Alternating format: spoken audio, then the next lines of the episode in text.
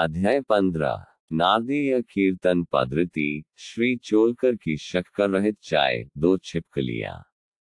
पाठकों को स्मरण होगा कि छठे अध्याय के अनुसार शिरडी में राम नवमी उत्सव मनाया जाता था। यह कैसे प्रारंभ हुआ और पहले वर्षी इस अवसर पर कीर्तन करने के लिए एक अच्छे हरिदास के मिलने में क्या क्या कठिनाइयां हुई, इसका भी वर्णन वहां किया गया है। इस अध्याय में दासगणु की कीर्तन पद्धति का वर्णन होगा। नारदीय कीर्तन पद्धति। बहुधा हरिदास कीर्तन करते समय एक लंबा अंगरखा और पूरी पोशाक पहनते हैं।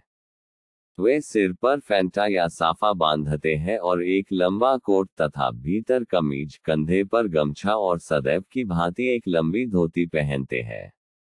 एक बार गांव में कीर्तन के लिए जाते हुए दासगणु भी उपयुक्त रीति से सज धज कर बाबा को प्रणाम करने पहुंचे। बाबा उन्हें देखते ही कहने लगे, अच्छा दूल्हा राजा, इस प्रकार बंठन कर कहाँ जा रहे हो? उत्तर मिला कि कीर्तन के लिए। बाबा ने पूछा कि कोट, गमछा और फैंटे, इन सब की आवश्यकता ही क्या है? इनको अभी मेरे सामने ही उतारो। इस शरीर पर इन्हें धारण करने की कोई आवश्यकता नहीं है। दासगणु ने तुरंत ही वस्त्र उतार कर बाबा के श्री चरणों पर रख दिए। फिर कीर्तन करते समय दासगणु ने इन वस्त्रों को कभी नहीं पहना। वे सदैव कमर से ऊपर अंग खुले रखकर, हाथ में करताल और गले में हार पहन कर ही कीर्तन किया करते थे। यह पद्धति यद्यपि हरिदासों दघारा अपनाई गई पद्धति के अनुरूप नहीं है, परंतु फिर भी शुद्री तथा पवित्र है। कीर्तन पद्धति के जन्मदाता नारद मुनि कटी से ऊपर सिर तक कोई वस्त्र धारण नहीं करते थे। वे एक हाथ में वीणा ही लेकर हरि कीर्तन करते हुए त्रैलोक्य में घूमते थे। श्री चोलकर की शक्कर रहित चाय। बाबा की कीर्ति पूना और अहमदनगर जिलों में फैल चुकी थी, परंतु श्री नाना साहेब चांदोरकर के व्यक्तिगत वार्तालाप तथा दासगणु के मधुर कीर्तन दघारा बाबा की कीर्ति कोकण बम्बई प्रांत में भी फैल गई। इसका श्रेय केवल श्री दासगणु को ही है। भगवान उन्हें सदैव सुखी रखे।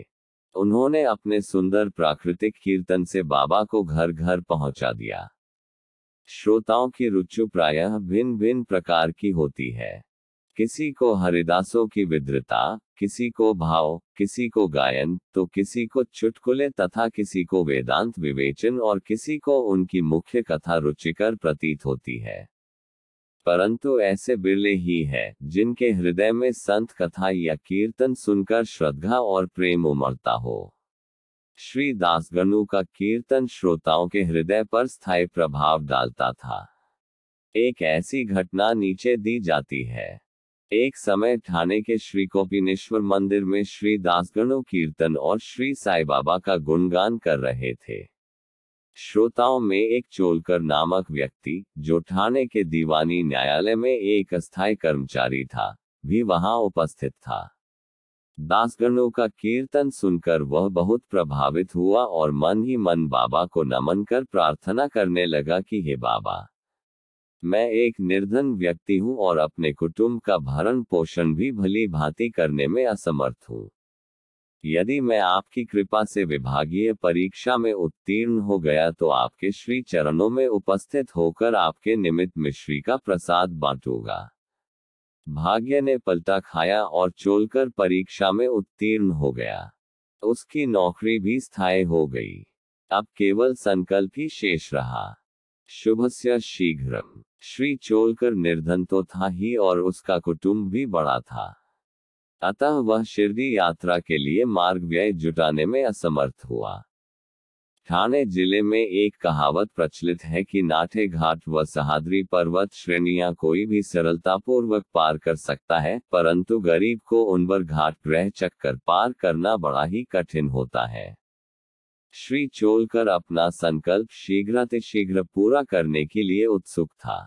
उसने मितव्ययी बनकर अपना खर्च घटाकर पैसा बचाने का निश्चय किया। इस कारण उसने बिना शक्कर की चाय पीना प्रारंभ किया और इस तरह कुछ द्रव्य एकत्रित कर वह शिरडी पहुंचा। उसने बाबा का दर्शन कर उनके चरणों पर गिरकर नारियल भेंट किया तथा अपने संकल्पानुसार श्रद्धा से मिश्री वितरित की और बाबा से बोला कि आपके दर्शन से मेरे हृदय को अत्यंत प्रसन्नता हुई है। मेरी समस्त इच्छाएं तो आपकी कृपा दृष्टि से उसी दिन पूर्ण हो चुकी थी। मस्जिद में श्री चोलकर का आतिथ्य करने वाले श्री बापू साहेब जोग भी वहीं उपस्थित थे।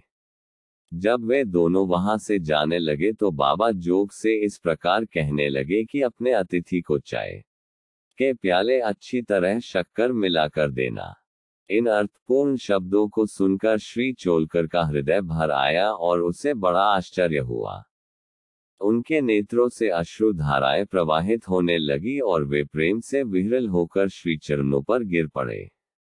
श्री जोग को अधिक शक्कर सहित चाय के प्याले अतिथि को दो यह विचित्र आज्ञा सुनकर बड़ा कुतूहल हो रहा था कि यथार्थ में इसका अर्थ क्या है। बाबा का उद्देश्य तो श्री चोलकर के हृदय में केवल भक्ति का बीजारोपण करना ही था।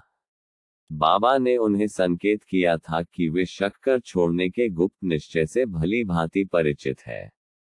बाबा का यह कथा था कि यदि तुम श्रद्धापूर्वक मेरे सामने हाथ फैलाओगे तो मैं सदैव तुम्हारे साथ रहूंगा। यद्यपि मैं शरीर से तो यहाँ हूँ, परंतु मुझे सात समुद्रों के पार भी घटित होने वाली घटनाओं का ज्ञान है। मैं तुम्हारे हृदय में विराजित तुम्हारे अंतरस्थ ही हूँ। जिसका तुम्हारे तथा समस्त प्राणियों के हृदय में वास है, उसकी ही पूजा करो। धन्य और सौभाग्यशाली वही है जो मेरे सर्वव्यापी स्वरूप से परिचित है। बाबा ने श्री चोलकर को कितनी सुंदर तथा महत्वपूर्ण शिक्षा प्रदान की। दो छिपकलियों का मिलन। अब हम दो छोटी छिपकलियों की कथा के साथ ही यह अध्याय समाप्त करेंगे। एक बार बाबा मस्जिद में बैठे थे कि उसी समय एक छिपकली चिकचिक करने लगी। कौतूहलवश एक भक्त ने बाबा से पूछा कि छिपकली के चिकचिकाने का क्या कोई विशेष अर्थ है, यह शुभ है या अशुभ। बाबा ने कहा कि इस छिपकली की बहन आज औरंगाबाद से यहाँ आने वाली है, इसलिए यह प्रसन्नता से फूली नहीं समा रही है। वह भक्त बाबा के शब्दों का अर्थ न समझ सका, इसलिए वह चुपचाप वहीं बैठा रहा। इसी समय औरंगाबाद से एक आदमी घोड़े पर बाबा के दर्शनार्थ आया। वह तो आगे जाना चाहता था, परंतु घोड़ा अधिक भूखा होने के कारण बढ़ता ही न था।